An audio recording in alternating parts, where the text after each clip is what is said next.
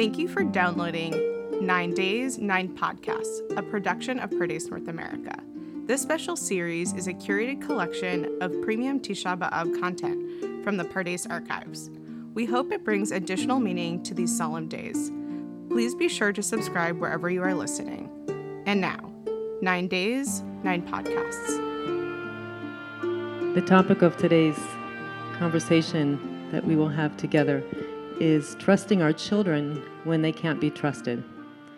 Now, I wouldn't be here teaching this class if I hadn't had many, many experiences uh, of trusting my children so much that I almost lost them, and not trusting my children so much that I almost lost them. It's a catch 22. And I think that this topic is a topic that really changed my life in a very major way. Um, I have seven children. Thank God they are almost all grown up already by now. Uh, our youngest is in the Army.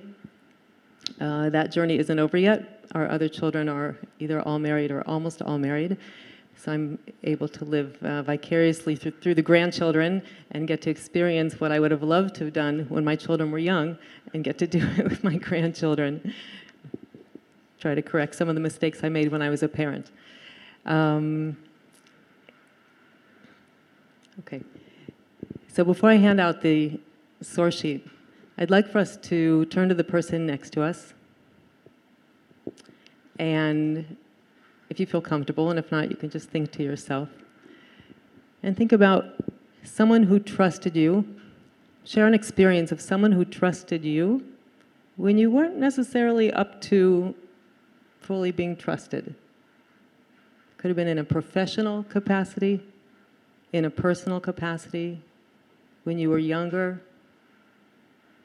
Could have been this year. I want you to just think about and if you feel comfortable, share for 60 seconds with the person next to you. Each person can have 60 seconds to share what happened. What was that experience? What did it bring up for you? And what did it bring out in you? Finish your thought. Finish your thought. And I'll be interested to hear in a moment what it brought up for you. What did it bring out in you and what it bring what did it bring up for you to be trusted before you felt you really were ready to be trusted? Anyone want to share what it brought up for you, what it brought out in you?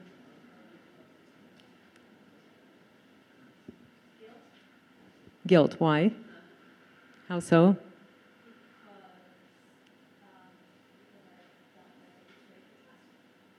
Uh-huh. Because you were engaged in a behavior that was betraying someone's trust when they actually trusted you, right? That's one aspect of, that's one of the dangers of trusting someone. One of the dangers of trusting is that we open ourselves up to vulnerability. And people betray our trust sometimes. And that's a very frightening and dangerous um, and messy thing. What else did it bring up for you? Someone else?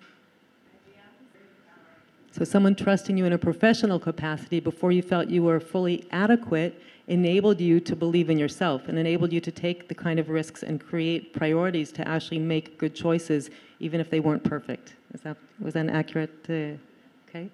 Anyone else want to share? I think in, in general, these are the two, right? These are sort of the two sides of the coin. Either trusting too much sets us up for being vulnerable, even for dangerous risks. And trusting a lot can enable people to really grow into themselves. There have been a lot of studies done on children and teenagers in terms of trusting. Um, what does it do for a child to be trusted?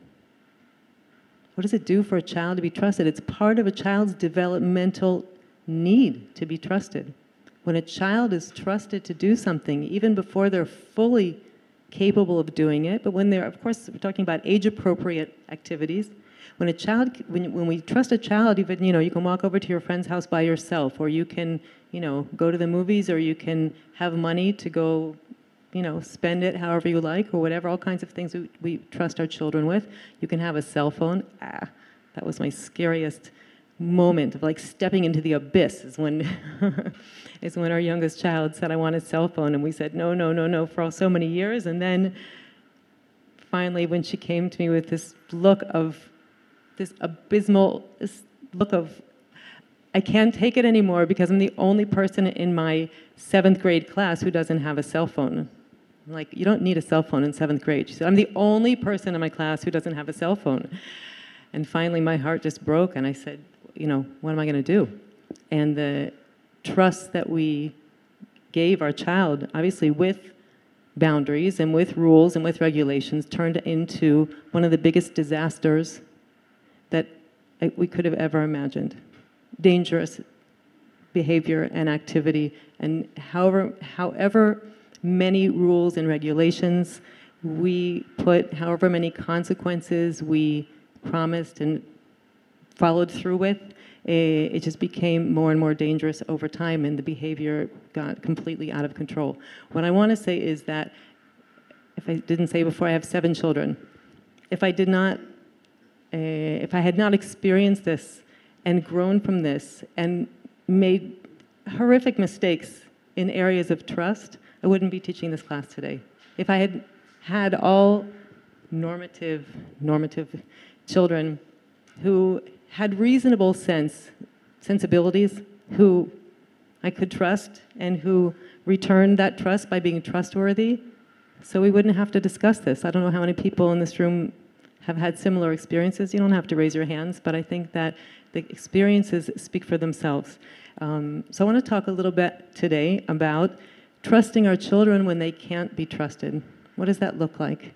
And how is our relationship with our children essentially a reflection of God's relationship with Am Yisrael. So here are your source sheets. Okay, the first source on page one is from a Masechet Sanhedrin from the Talmud, page 104b. This is in a section of the Talmud in Sanhedrin, in a section called Perek Chelek, chapter 11. Perek Chelek is um, begins with and is about um, the foundational beliefs that all of Am Yisrael have that enable us to deserve having a life in Olam Haba, right? It's based on a pasuk, Kol Yisrael yesh lehem chelek laolam haba. That's the same pasuk we begin Pirkei Avot. Every uh, person in Israel has a portion in the world to come, whatever that means. שנאמר, ועמך כולם צדיקים לעולם ירשו ארץ. That's not on your source sheet, I'm just quoting uh, the pasuk.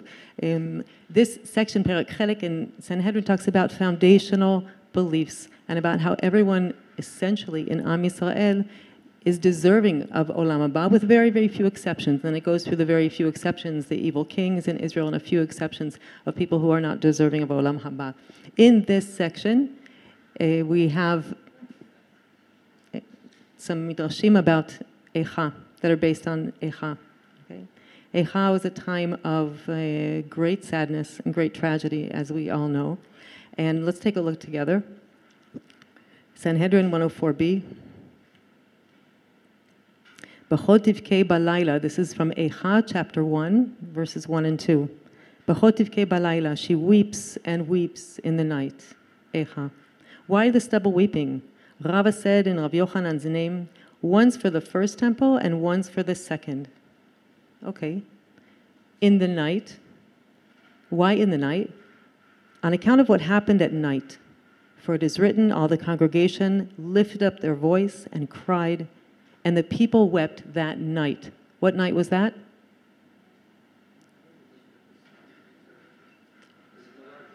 Of the Meraglim, right? The Chet Meraglim, right? This the, the time of the spies when they came back. What did they do? What caused the people to weep? All the people to weep, not just some of the people. Everybody wept. What did they do that caused that? They basically pulled the rug out from under people's basic emunah that God would follow through with God's promises to take them into the land of Israel. And that even though there were Anakim, there were giants, and there were fortressed city, cities, etc., that God was stronger than those giants. That God was going to fulfill God's promise, and basically the Meraglim, the spies, pulled out the rug under that emunah, and the people, not just a few, but all the people, wept all night. Okay? Continue. We're going to pick up now on the image of night. Rav observed in Rav Yochanan's name, it was the night of the ninth of Av, and the Almighty said to Israel, You have all wept without cause. Therefore will I appoint a day of weeping to you for your future generations. If we're going to be really, really, really honest, has anyone yet cried this Tisha B'Av? I haven't. And I want to think about that. Because what does it mean to cry on Tisha B'Av? In fact, I haven't even been choked up this Tisha B'Av. Okay, you might say, well, because it isn't really Tisha B'Av, Tisha B'Av is on Shabbat, and so maybe there, but I think that there's a way more to it than that. Um, we don't really cry over Yerushalayim, but I have shed so many tears over my own children, my own family crisis, crises. I have shed so many tears. I've fallen asleep crying so many nights in crisis over various family matters that almost that, that made it feel like our entire house was just crumbling in shambles. Um, Chazal say, Adam karov etzel atzmo. It's not on your sheet. Adam karov etzel atzmo. We're close to ourselves. We feel what we feel because it's ours. Because those emotions are things that really move us and really touch us. And I want to take a look at the next uh, section of this uh, pieces of Aggadata uh, and share with you something really fascinating that I read from Rabbanit Yemima Mizrahi. She has this beautiful, exquisite, deep book called Kamaim Libech, um, which is about, it's a Masa Ben Ametzarim. It's a journey through the three weeks, and, and she speaks about basically how we relate how we can relate from our own personal sufferings, how can we begin to relate to Yerushalayim? And I think that the Aggadata suggests this without saying it, and I am taking from Yemima Mizrahi to explain it. On your sheet, third paragraph. Another meaning, in the night, whoever weeps at night, his or her voice is heard. So what does that mean? Night is a time of quiet.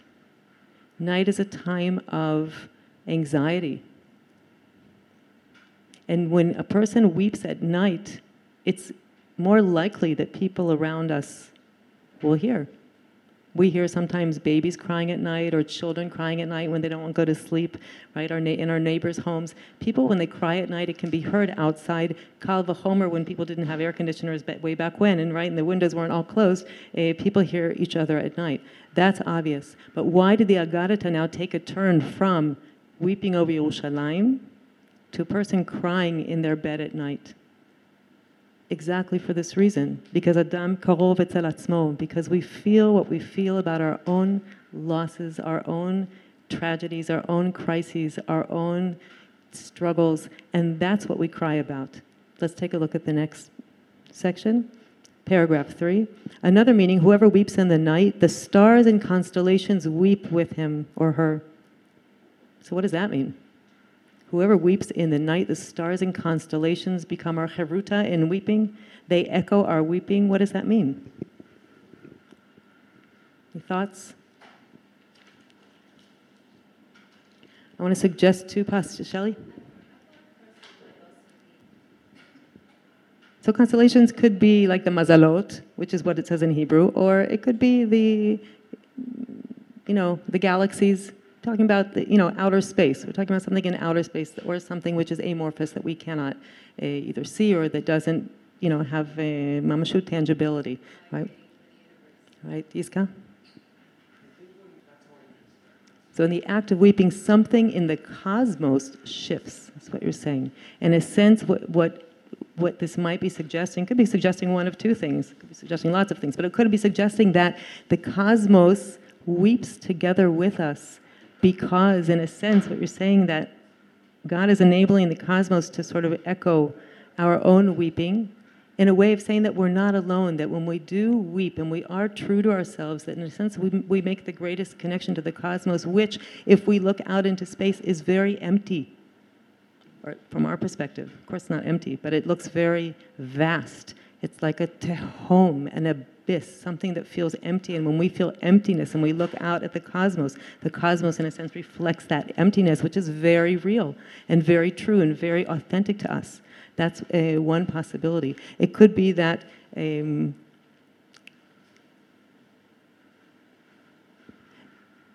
that the cosmos weeps with us because just like the cosmos can't change, that when we weep and we are in crisis and we, can, we feel like nothing's going to change. That's why we cry. We cry because we feel like there's no hope for change. And if anything is constant in the world, even though I know in terms of astrophysics, like things are crashing into each other all the time, but I'm thinking in, you know, Bigadol, like in larger terms, really the cosmos is not, it doesn't change. It moves, it, right? And Mike correct me, but it, from our perspective, it doesn't change. From our perspective, it's constant, right? Uh, we know that we can more or less count on the sun to do what it's supposed to do, and on the earth to do what it's supposed to do, and the other constellations as well um, and the stars twinkle at night, and whatever happens, right, from our perspective, it's constant. So it could be either from a place of, of despair, that it says that, it just echoes back, our, it mirrors our despair, or it could be because of that tremendous empathy. Let's take the, ne- the next sentence.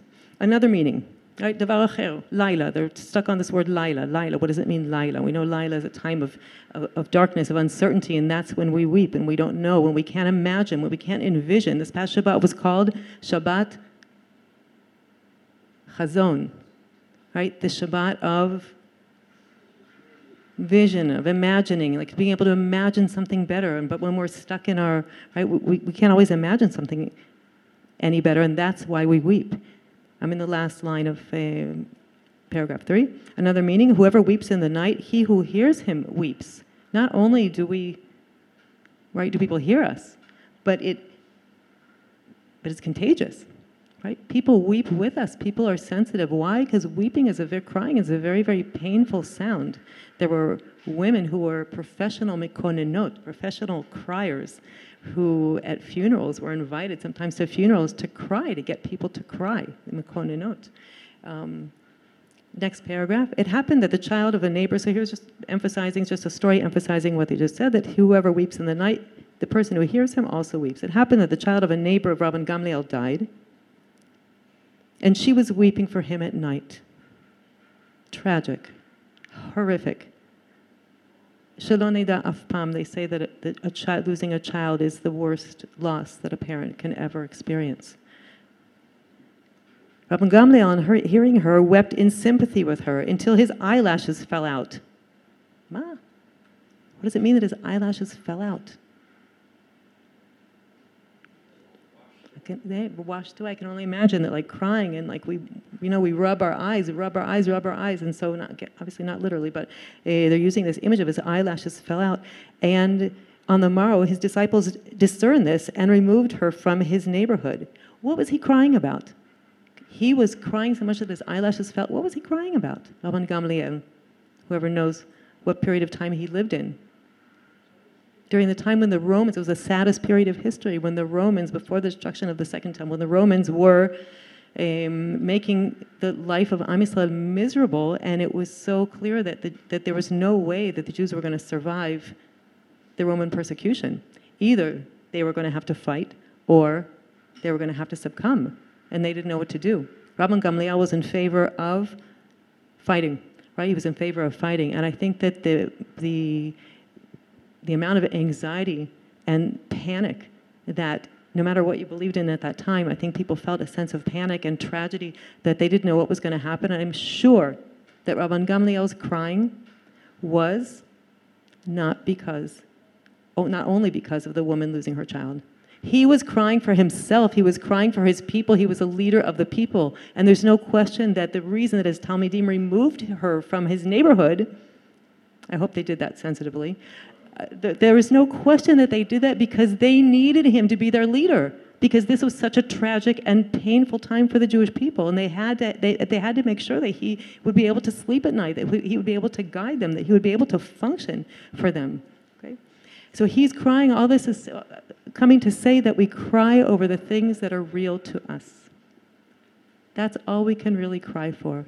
We can cry in sympathy for someone else, but really weeping happens only when it's right, when it comes from the gut. Okay. Um, if we turn the page.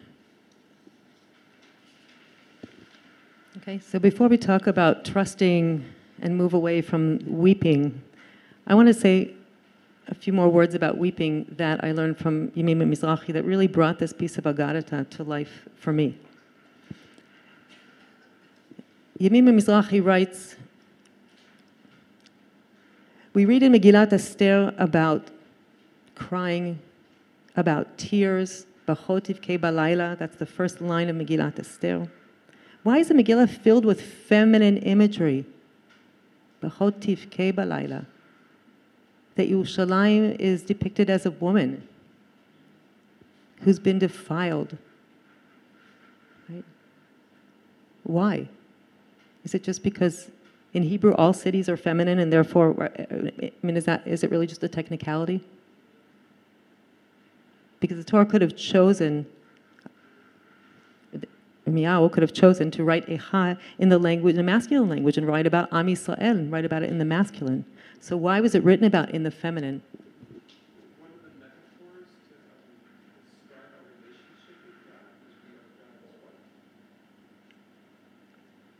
Yes. That's right. Exactly. Yerushalayim, the Beit HaMikdash, was our home.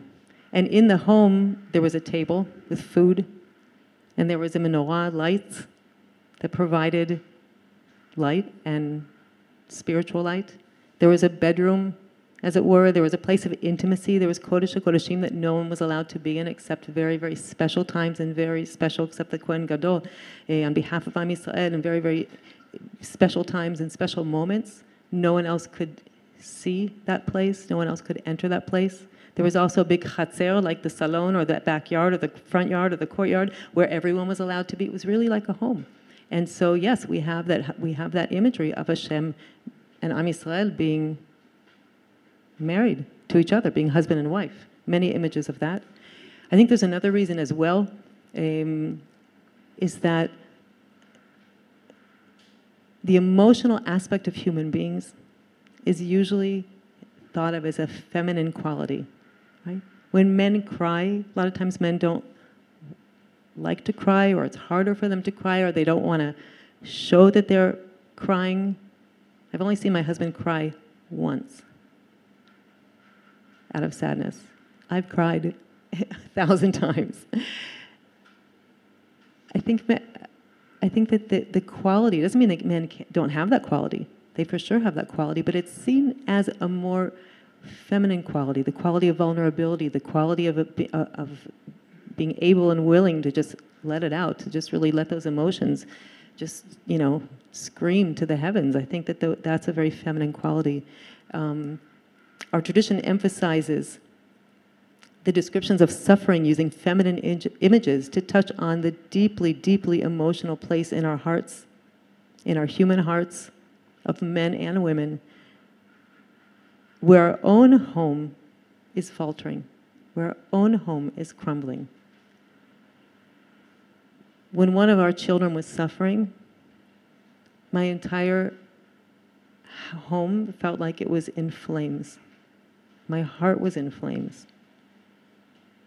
Child suffers, a parent's heart is just burns, burns with, burns with agony. It's a very, very painful thing.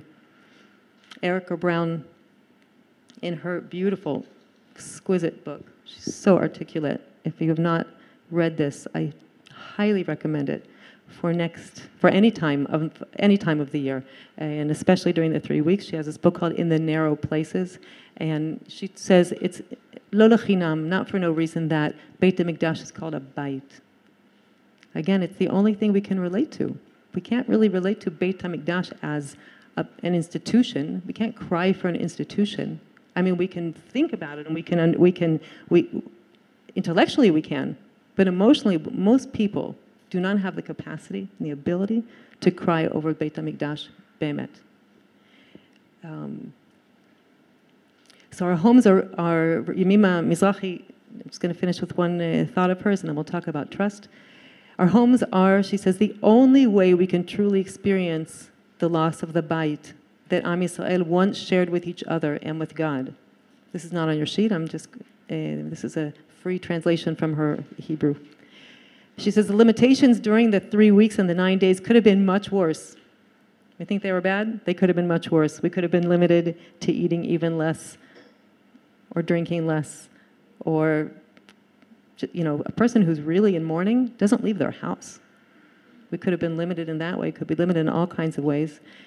But because we desire as human beings, we have this desire to eat, to keep our homes clean, to paint, to plant. Our own lives take precedence in a very, very naturally natural way. So how do we make that connection to, to, to Yerushalayim? How do we make the connection to Beit HaMikdash? And she suggests something very beautiful that comes from this image of crying.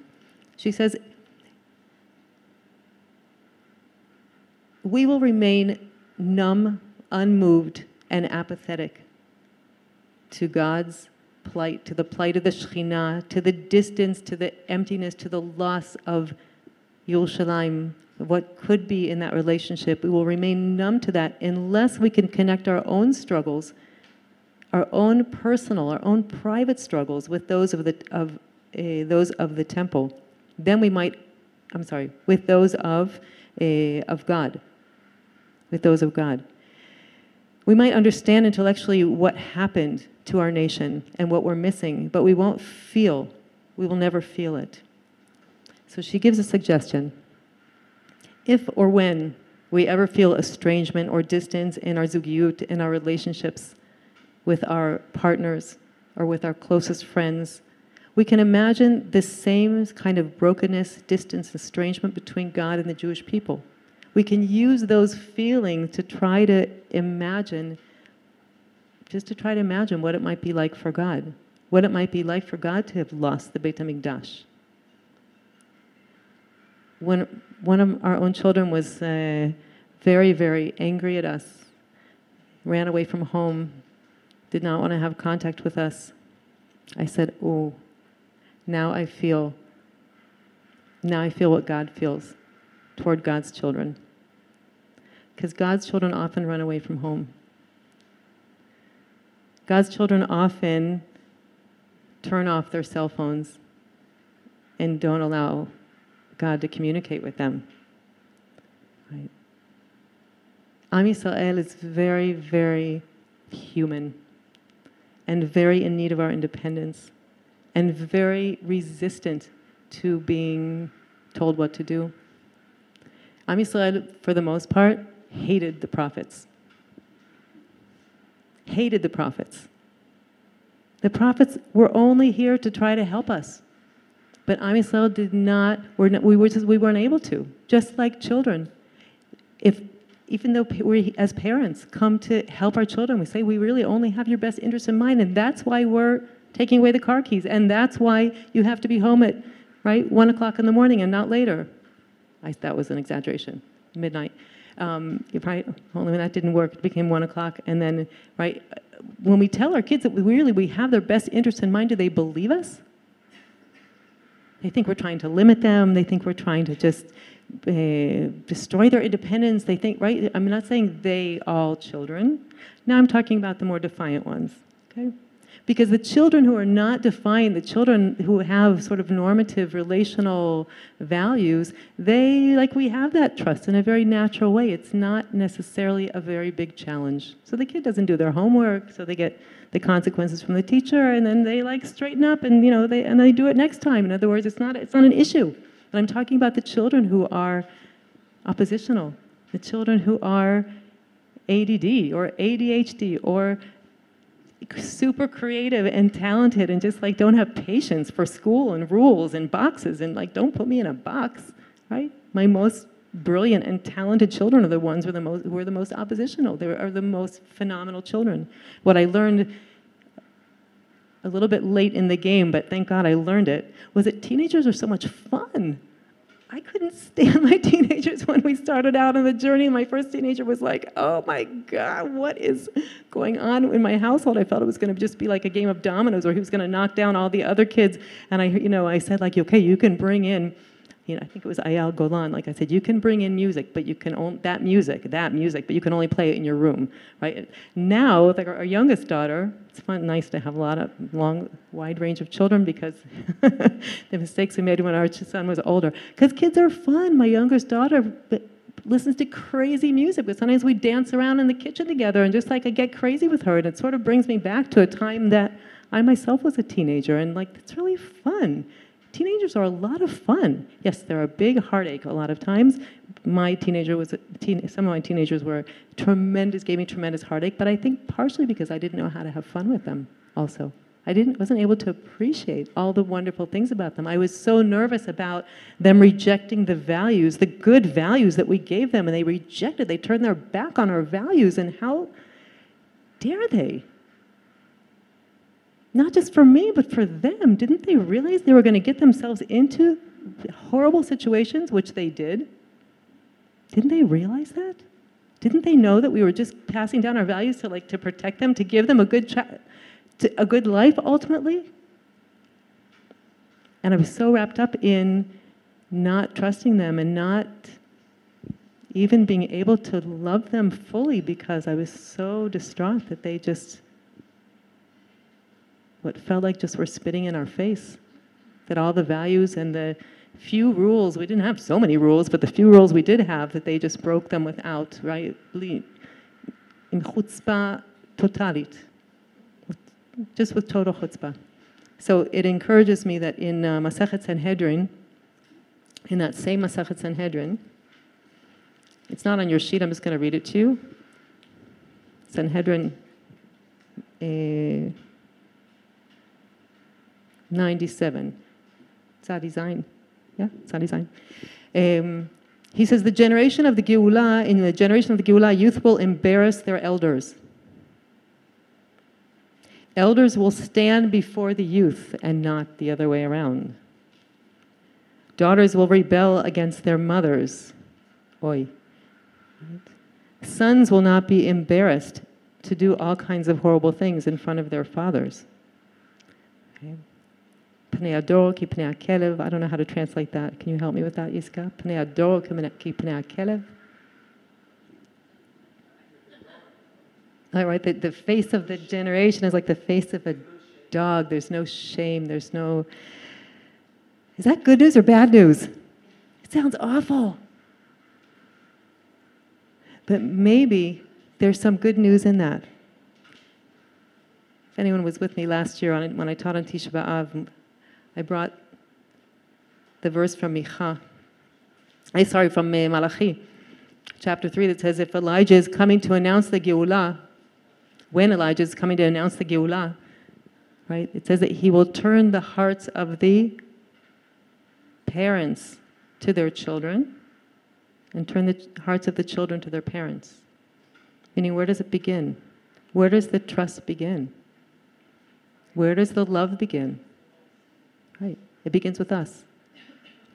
And all of those challenges, something else that really gave me a lot of uh, is that those challenges that our children present to us. Rav Kook writes in, uh, I don't remember the, uh, where it is exactly, but I, Rav Kook writes that the challenges that our children present to us, and he says the challenges in general that, a, that the sort of I don't know what he calls it, like uh, he calls about chiloniyut, like that the secular society presents to the religious society are like the wrestling of two wrestlers that are kicking up dust with each other. And he says that the very dust of their wrestling rises up to kisei kovod. And that the wrestling, that wrestling of our children with us, and the people who, of chutzpah who are right, defiantly speaking out against all kinds of religiosity, said it's just there to help us. To help us. It's there to help us to to, to, to make changes, to, to, to make shifts, to become gentler people, to become more loving, to become more embracing.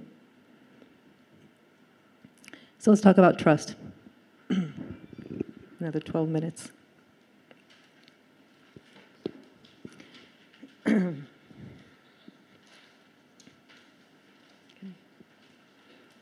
the bottom of page one, there's a line that should have been at the top of page two. It says the problem with trusting.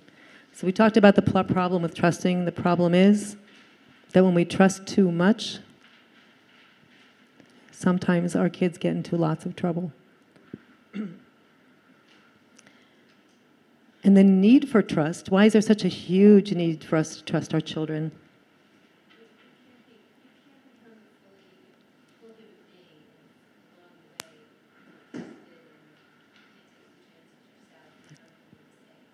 That's exactly right. Because we.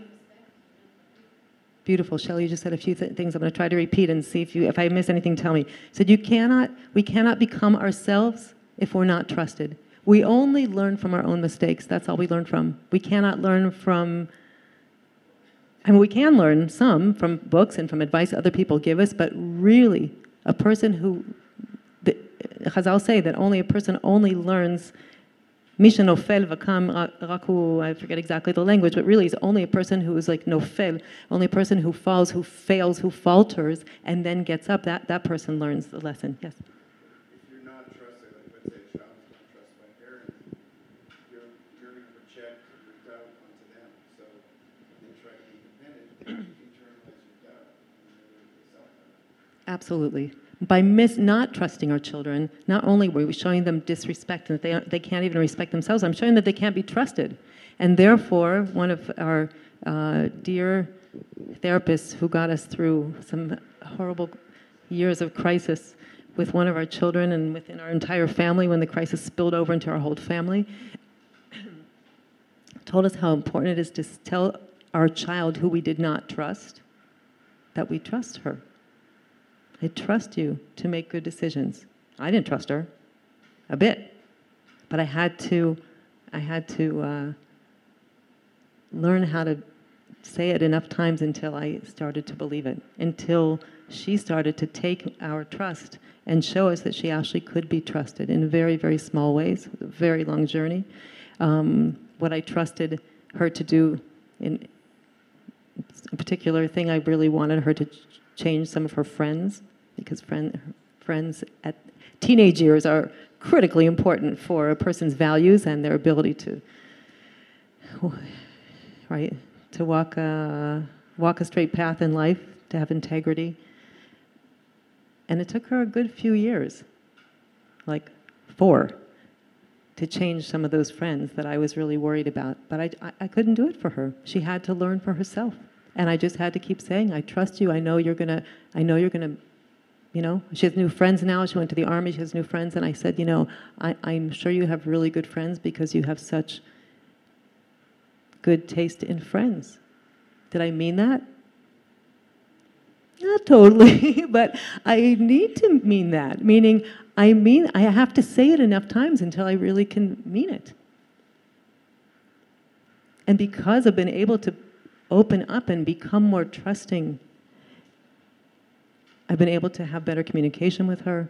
We have a better relationship. Our relationship has completely changed from the days of I don't want to talk to and running away from home to you know hugs and kisses and she calls me from the army Ima, I want you know and I want to talk to you I want to you know whatever and sometimes her friends from the army get on the phone and say oh, I want to talk to your Ima too she's really cool you know so okay, maybe I did something right. Um, yes. Exactly where I want to go with this. Thank you, Roni. That in the time of the Geula, the Geula is not a moment. It's not the end of the movie where the credits start rolling down. It's not. It's a process. And what we can trust in our children, this is really the most, one of the most important points that I, that I want to make, is that trusting our children is trusting in the process.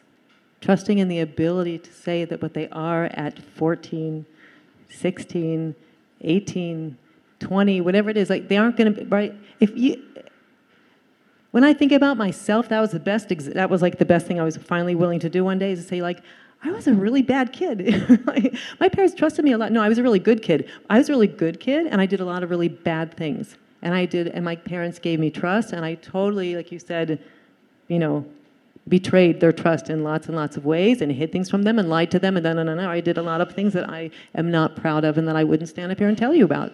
right? When I was a kid. And trusting is about trusting in the process. We all live in process. We all live in process, and that's part of what I think I want to end with ultimately is that God does God trust God's children?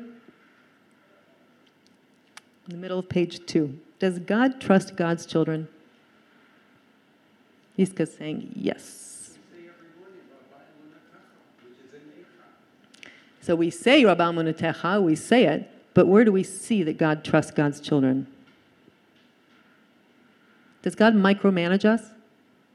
Does God have like surveillance? You know, people, one of my friends just said, Oh, I'm so glad I just put this chip in my kid's iPhone, so at least I know where she is because when she's out, you know, here or there, she's whatever. I know that like she hasn't come home. At least I know she's in the shuk. At least I know she's, you know, whatever. At least I know she's not in some forest, whatever. Like at least I, I, I know where she is, right? So there's interesting articles about surveillance and children and what what it does to children um, in terms of their trust of us. If they know if they know that we're using surveillance is that helpful or is it not helpful? There's much more to talk about. I want to talk about that in, in uh, at the moment just because we don't have any time left. But I want to say that that's really about micromanaging.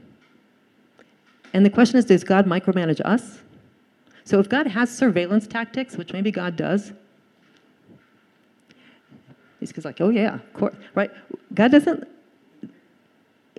God doesn't show us that every minute of the day. In other words, we don't have, I don't have a, like a movie screen in front of my eye which is showing me that God sees everything that I do. I can actually pretend that I can get away with things, and God lets me do that. And there's something about, and I don't have to do everything that God tells me to do. And I think that there's something in the, really, God gave us the rules. When things get really bad, when things got really bad, God gave us consequences. Come to you in a second. And what I want to think about is about the destruction of the temple when there's different, I think there's different ways. There's a theory, I think it's blue, I think it's, it's Greenberg's theory, but I only never read it, I only heard about it, that Hashem doesn't, that Hashem is, treats us in ways, in the ways that we develop developmentally, that Hashem has treated us in different ways a long time. So when we were in the desert, Hashem treated us like children. We got manna, and we had protection. Amud anan, amud esh, we had protection and we also got punished. Boom, right? Did something wrong, got punished. Magifa, right? There was a plague and lots of people died and all those scary scenes in the Torah that I wouldn't want to see in a movie. I hope nobody ever makes a movie out of them because I wouldn't want to see them. I would have to watch them. In the desert, there were immediate responses and immediate consequences. That's what we do for our children when they're very, very young. But for teens, when Am Yisrael became a teenager, so Hashem set up prophets so Nachon, there was Moshe Rabbeinu was already a prophet, but the prophets who really warned about um, pending destruction. And that didn't really help us, did it? it didn't get us out of any trouble. We just knew in advance, basically, there was fair warning for the consequences. We knew that Jerusalem was going to be destroyed. So once Jerusalem was destroyed, we actually realized that, oh, yeah, that's what they were talking about for young adults, which is maybe what we are adults, young adults, old adults, whatever, we're adults, that after the temple was destroyed, after the second temple was destroyed, and after the end of prophecy between the first and second temple areas, but for sure after the second temple was destroyed, there are no more prophets. And God does not micromanage us anymore. God does not send us prophets. And essentially, God creates distance. Now, is distance a good thing or a bad thing? It's both. In what way is distance a good thing? It enables us to yearn. When God is distant, that's when people are like or become seekers because God is distant. So as a parent, when I take a few steps back, right, and I'm not like on my kid every day, you know, all the time talking, asking them what are they doing, what are they doing, what are they doing. So that distance sometimes creates a certain sense of yearning, like I'm getting uh, the fruits of, you know, the dividends of that investment when my kid calls, when my daughter calls with me from the army and says, you know, Ema, I miss you. So that distance actually can be very helpful. But distance can also be very dangerous. Because when God is distant from God's children, so a lot of times children just check out. Okay. Yes, out of sight, out of mind, and absence makes the heart grow fonder. It works both ways. So God creates distance. Without distance, we would not seek, we would not yearn. With too much distance, like I say to my kids, I'm trying to just give you space and independence. right? That same daughter came to me recently and said, you know, how come you don't care about what I'm doing? I'm like, I do care about you. Well, you, you don't care about you don't care about me at all because you, you like you haven't asked me. You don't ask me like who you know what I'm doing, what's going on with me, like what. Like I really was just trying to give you some space. Of course, you know I love you and I care about you, right? So, like you can't you can't win. So just we should know that as parents. Like there's no and God can't win, and God knows that we can't win, right? But uh, trusting trusting us happens when our children know that we love them unconditionally. We want the best for them, and when I was able to finally realize I needed to say to my child, Tell me what you need. I love you. I want to be with you. I don't want to smother you. I want you to tell me when you need me. If I'm not there for you, I want you to tell me that you need me. My older children, my 30 year old children, one of my 30 year old children um, said to me recently, Ima, you're not there for me. This kid's married and has children. I'm like, what do you mean I'm not there for you? He said, you're not there for me. You don't ask, like, you haven't asked us, like, you know, how we're doing financially. Like, we need help. I'm like, okay, so tell me. I didn't know, right? Um, I think Hashem also says to us, talk to me. Hashem saying to us, talk to me. It's hard for us to ask Hashem all the time for the same thing if we don't get it. Either because I assume that God already knows what I need, or I asked for it yesterday or this morning, and so I have to ask for it again in Mincha, meaning, what's the deal here? God doesn't already know what it is that I need. Why do I need to repeat my prayers over and over and over again? Right? Why does God create that distance? And how much distance is good, and how much is actually God not distant in our lives? Think about all the things that God does give us. So, with the distance that we can't exactly find God, but we see the fingerprints and the footprints of God in every moment of our lives if we choose to. If we choose to.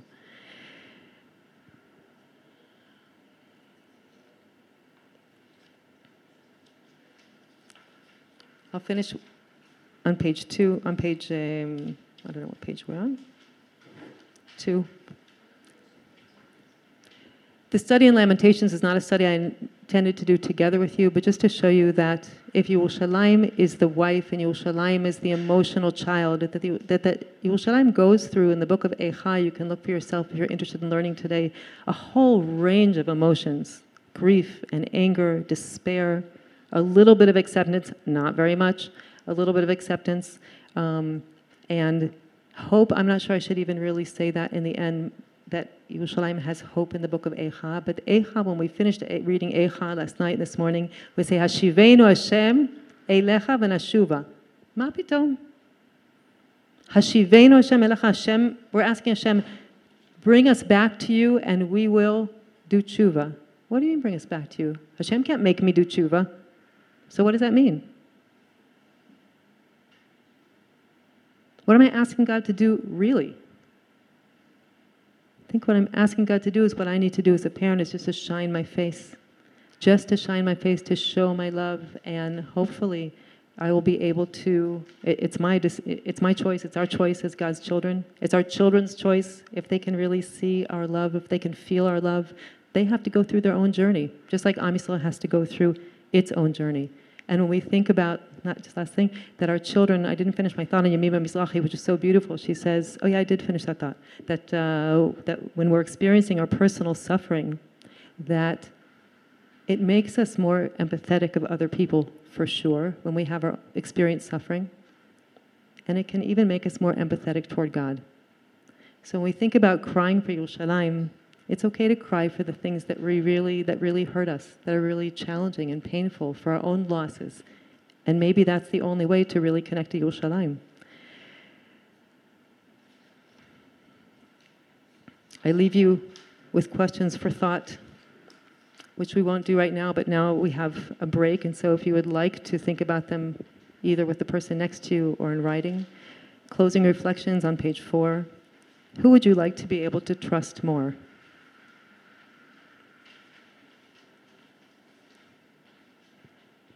I'm getting a sign that I have 10 more minutes. Oh, good. So let's do this. Okay.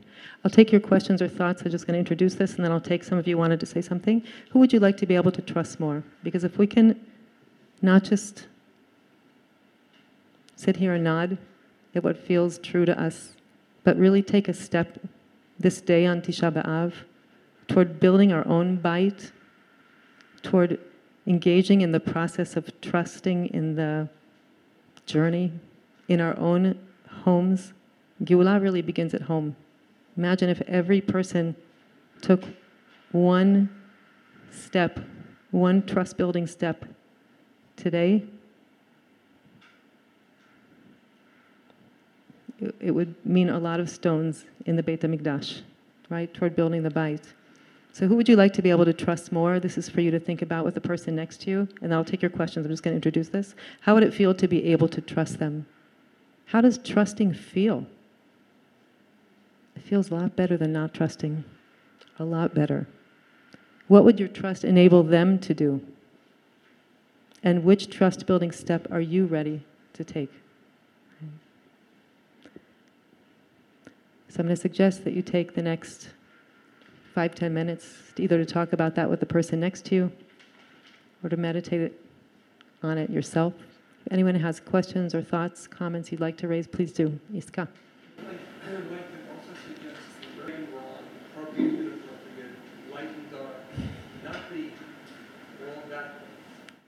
To shine God's face, just to show the love, right?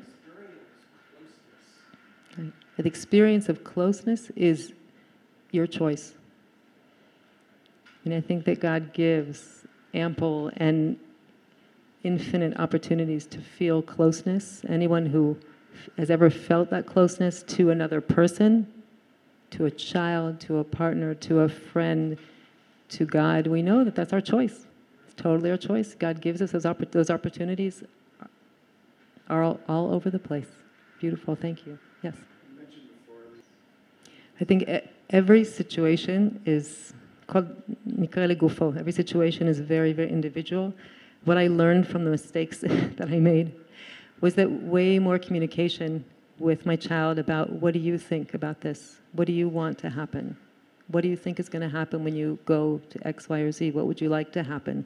And when I tried to have that conversation, and my child once said, you know, Loch Patli. Like I, I, I did, in other words, we can do everything we can to communicate to the child, and all we can do is say, you know, I trust you're going to make good decisions, and that you're going to protect yourself, and know that I love you very much.